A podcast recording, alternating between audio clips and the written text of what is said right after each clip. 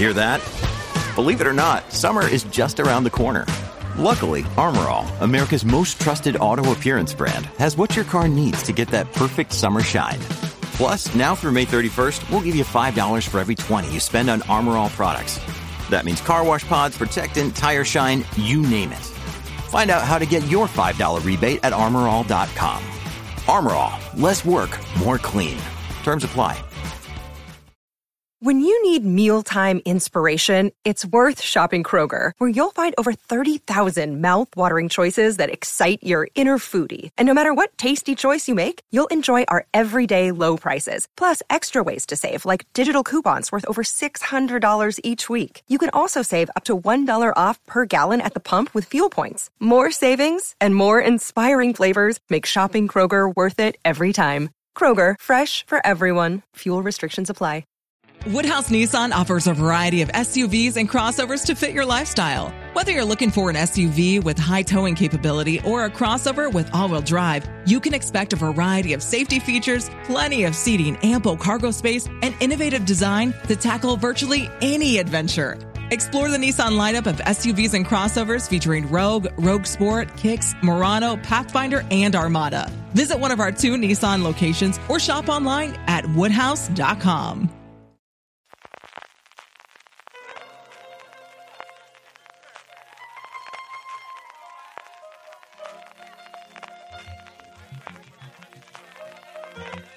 Estás escuchando Fuera de Series con CJ Navas. Bienvenidos a Streaming, el programa de Fuera de Series en el que un servidor, CJ Navas, te trae todos los días las principales noticias, estrenos, curiosidades, trailers y demás del mundo de las series de televisión. Hoy tenemos bastante poquita cosa, y es que es el Martin Luther King Day en Estados Unidos, es el festivo, como prácticamente todas las festividades americanas trasladadas al lunes, y eso ha hecho que de Estados Unidos nos lleguen poquísimas noticias. De hecho, fundamentalmente lo que hay en materia televisiva en Estados Unidos, por un lado, es la resaca de los playoffs de fútbol americano, de la NFL. Cuando estoy grabando esto todavía falta jugar el partido del Monday Night, pero ha tenido las mejores audiencias de bastante tiempo, desde luego mucho mejores que los playoffs del pasado 2020. Por otro lado, el último episodio de Yellow Jackets, que al menos a nivel de internet y a nivel de los portales y de los lugares de comentario habitual de la red, ha sido un pequeño gran fenómeno para Showtime, que entre esto y Dexter New Blood, la verdad es que no ha tenido para nada un mal otoño, y vuelve Billions dentro de nada. Y luego la tercera estaba, ahora cuando estoy grabando, la noche del 17, para dejaros esto preparado a la primera hora del 18, las primeras reacciones que ha salido a un perfil de New York, que podéis leer en Vulture. Os pondré el enlace, como siempre, en las notas del programa, que las tenéis en vuestro reproductor si es capaz de leerlas, y si no, como siempre, en foradeseries.com, sobre la figura de Josh Whedon. Es un perfil general, una conversación amplia que ha hecho la redactora de la entrevista, recordando todo lo que ocurrió el año pasado con él, contando con su participación. Dice que le entrevistó durante 2 días, él cuenta cosas de su infancia, cosas del este, algunas en las que pide perdón, otras que de aquella forma, otras en las que dice que esto no es así.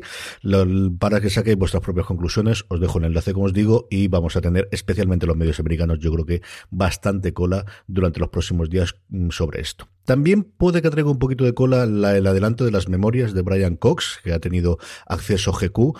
Aquí son más graciosas que otra cosa, pero hay alguna cosa que cuenta que puede que también sea polémica. Lo que pasa es que creo que lo de Josh Whedon lo va a ocupar absolutamente todo y lo va a eclipsar.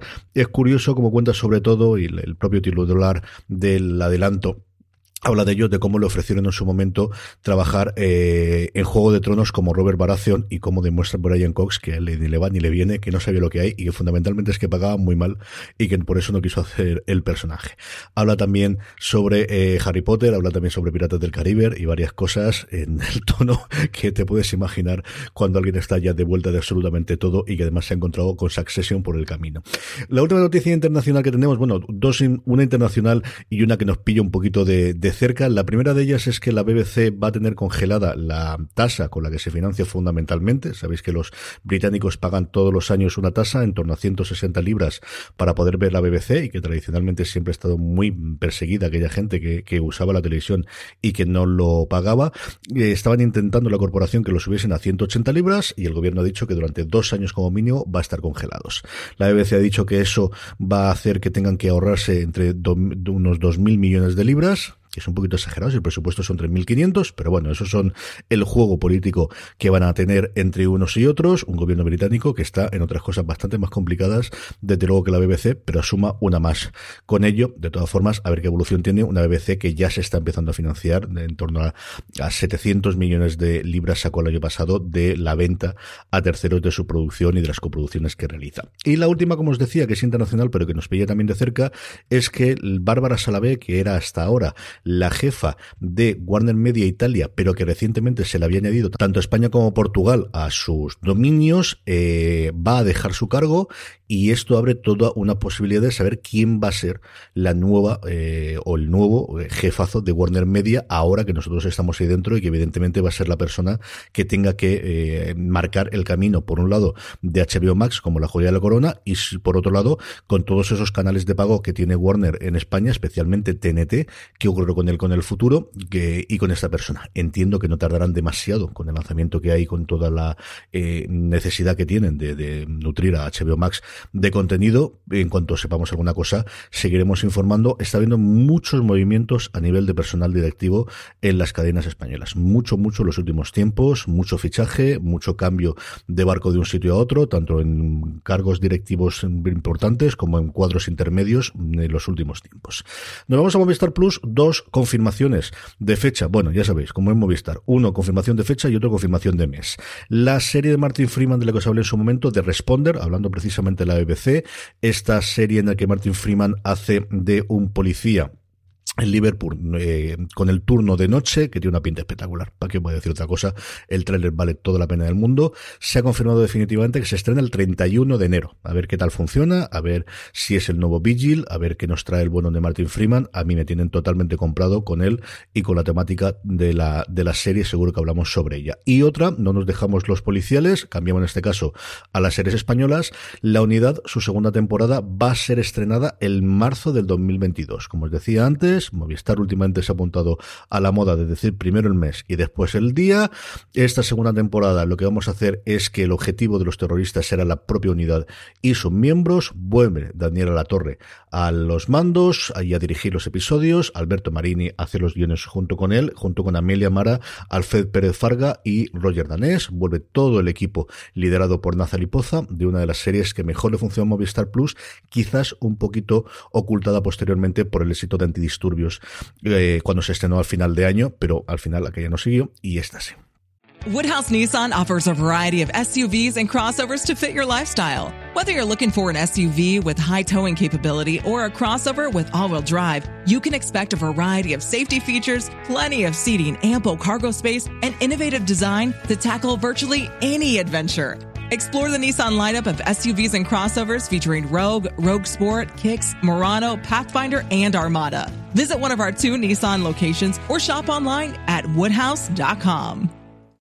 Un par de estrenos que tenemos más también. Uno, yo creo que una cosa muy inteligente que ha hecho el grupo MC, y es coger la miniserie que en su momento hizo el Sci-Fi Channel americano con Dune, que hizo primero una adaptación de la novela, que no se ha vuelto a contar demasiado. Siempre se habla de la película original o de la primera adaptación que se hizo de la novela a cargo de David Lynch, pero luego tuvo esta continuación a formato de miniserie, y la miniserie que continúa de alguna forma lo que veremos después de la parte 2 del Dune de Villeneuve, llamada Hijos de Dune, la vamos a ver el 28 de enero. Va a verse completa, como os digo, es una con el presupuesto de aquella época de la televisión. No os imaginéis desde luego ni de lejos los efectos especiales ni los dineros que ha tenido Denis de Villeneuve para hacer su adaptación cinematográfica reciente, pero bueno, pues para los completistas, y es una serie que era muy complicada de encontrar en España porque se estrenó en las series de 2003, si no recuerdo mal, o sea que ha llovido un poquito por el tiempo. Como grandes atractivos en cuanto al elenco que tenemos, es contar con James McAvoy, tremendamente jovencito, yo creo que es uno de los primeros papeles que él hizo, y Susan Sarandon en modo absolutamente imperial, y nunca mejor dicho. Cuando veáis las imágenes, tenéis el tráiler precisamente para que podáis verlo. Y luego Apple ha confirmado más fechas de estrenos prácticamente hasta marzo, y os leo algunos de ellos que son muy interesantes. Como sabéis, si habéis escuchado el Fora de Series de este fin de semana que colgamos ayer lunes, el 21 de enero nos llega la continuación de Los Fraggle. Los Fraggle, la diversión continúa. El 21 de enero, la tercera temporada de Servant. El 28 de enero, de After Party, esta serie de comedia con investigación muy en plan Diez Negritos acerca de un asesinato que se produce en una fiesta después de una reunión de instituto, con un elenco de excepción, y especialmente con la producción de Miller y de Lord, de los responsables de la Lego película y de Spider-Man Un Nuevo Universo. Qué ganas, por cierto, tengo de ver la continuación de esta película. 8 episodios, se lanzan los 3 primeros el día del estreno, el 28 de enero, y luego uno a partir de ahí cada viernes. Os podré hablar dentro de poquito sobre esta serie.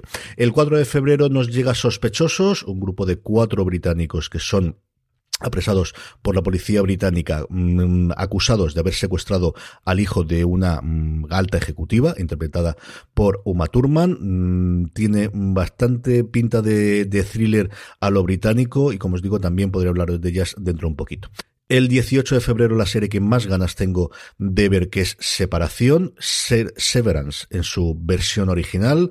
Ya os hablé de eso ya en su momento, y lo puse además como de las series que más ganas tenía de ver en el top que realizamos de las series más esperadas para el 2022. Dirigida por Ben Stiller, creada por Dan Erickson, un absoluto desconocido para este el que os habla, y de hecho miré su IMDb y no vi que tuviesen ninguna cosa relevante. Vuelve a coincidir Ben Stiller con Patricia Arquette. Tenemos junto a ellos Adam Scott, John Turturro, Christopher Walken, una estética muy ochentera, una cosa de ciencia ficción. Mark Scout, que es el personaje de Adam Scott, dirige un equipo en Lumon Industries cuyos empleados se han sometido a un procedimiento quirúrgico que separa completamente los recuerdos del ámbito laboral y de los de la vida personal. Tiene una pinta, de las imágenes que habéis visto, como os digo, espectacular. Tengo muchas ganas de ver.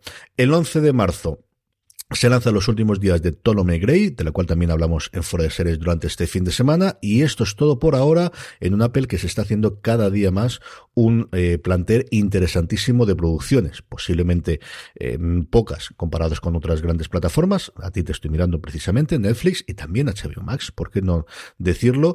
Pero esto es lo que hay, y de verdad que se está haciendo cosas muy interesantes en el mundo de Apple TV Plus en los últimos tiempos. Trailers, muy poquita cosa. Aprovecho para contaros una, que es una serie que nos va a llegar en el futuro de Start Play, llamada Shining Vale, o que se estrenará el 6 de marzo, con Courtney Cox, con Greg Kinnear. Más que un tráiler, realmente es un avance de imágenes, de un trozo del principio de lo que parece ser el primer episodio. Courtney Cox hace de una escritora que tuvo un grandísimo éxito en novela erótica, semierótica, y que después de eso no ha podido escribir, y que se muda con su marido Greg Kinnear a una mansión que tiene pinta de tener alguna cosa más que paredes, que puertas y que ventanas. La imagen inicial, como os digo, el vídeo lo comparto para que lo podáis ver dentro de las notas. Tiene curioso también que la casera, la que les presenta la casa, no sé qué importancia tendrá después en la propia serie, es Sherilyn Fenn, que siempre es una maravilla poder ver a esta mujer en la pantalla.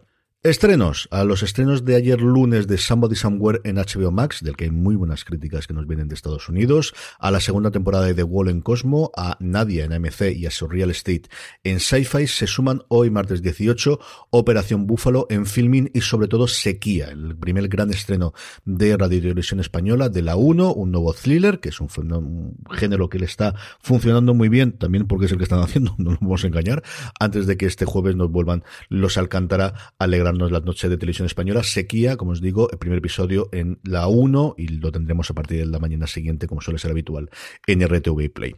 Y terminamos con la buena noticia del día. Os comentaba la semana pasada cómo la gente que había producido para Netflix el documental sobre la Fórmula 1 y que había funcionado muy muy bien en Estados Unidos. Hay una fiebre loca absolutamente por el deporte a día de hoy de las 4 ruedas. De hecho, hay hasta rumores de que Netflix se podría plantear comprar los derechos globales de Fórmula 1, que es una cosa que se había abandonado. Yo recuerdo en los primeros tiempos de Netflix que se habló mucho de la posibilidad de que comprasen derechos deportivos. Ellos ellos siempre se habían negado, al menos en ese momento Hastings siempre se había negado. Ahora hay un cambio en la gran cúpula, Hastings está dejando de lado el peso, lo está tomando Ted Sarandos, y es cierto que igual no una NBA, no un fútbol americano siquiera, pero si lograse los derechos internacionales de algo como la Fórmula 1, yo eso no lo dejaría totalmente descartable que lo pudiesen hacer.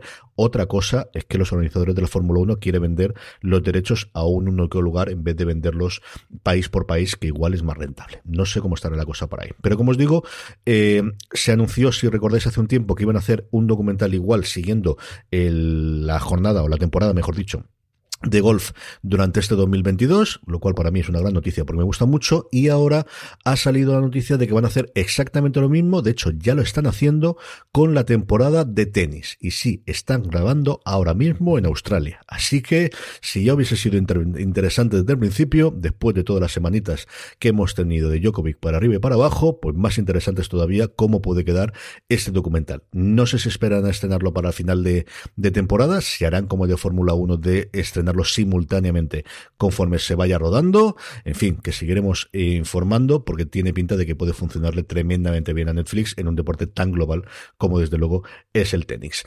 Y hasta aquí llega el episodio de hoy de streaming. Mañana volvemos, esperemos con más noticias tanto de allí como de aquí. Gracias por escucharme, gracias por estar ahí, recordad, tened muchísimo cuidado.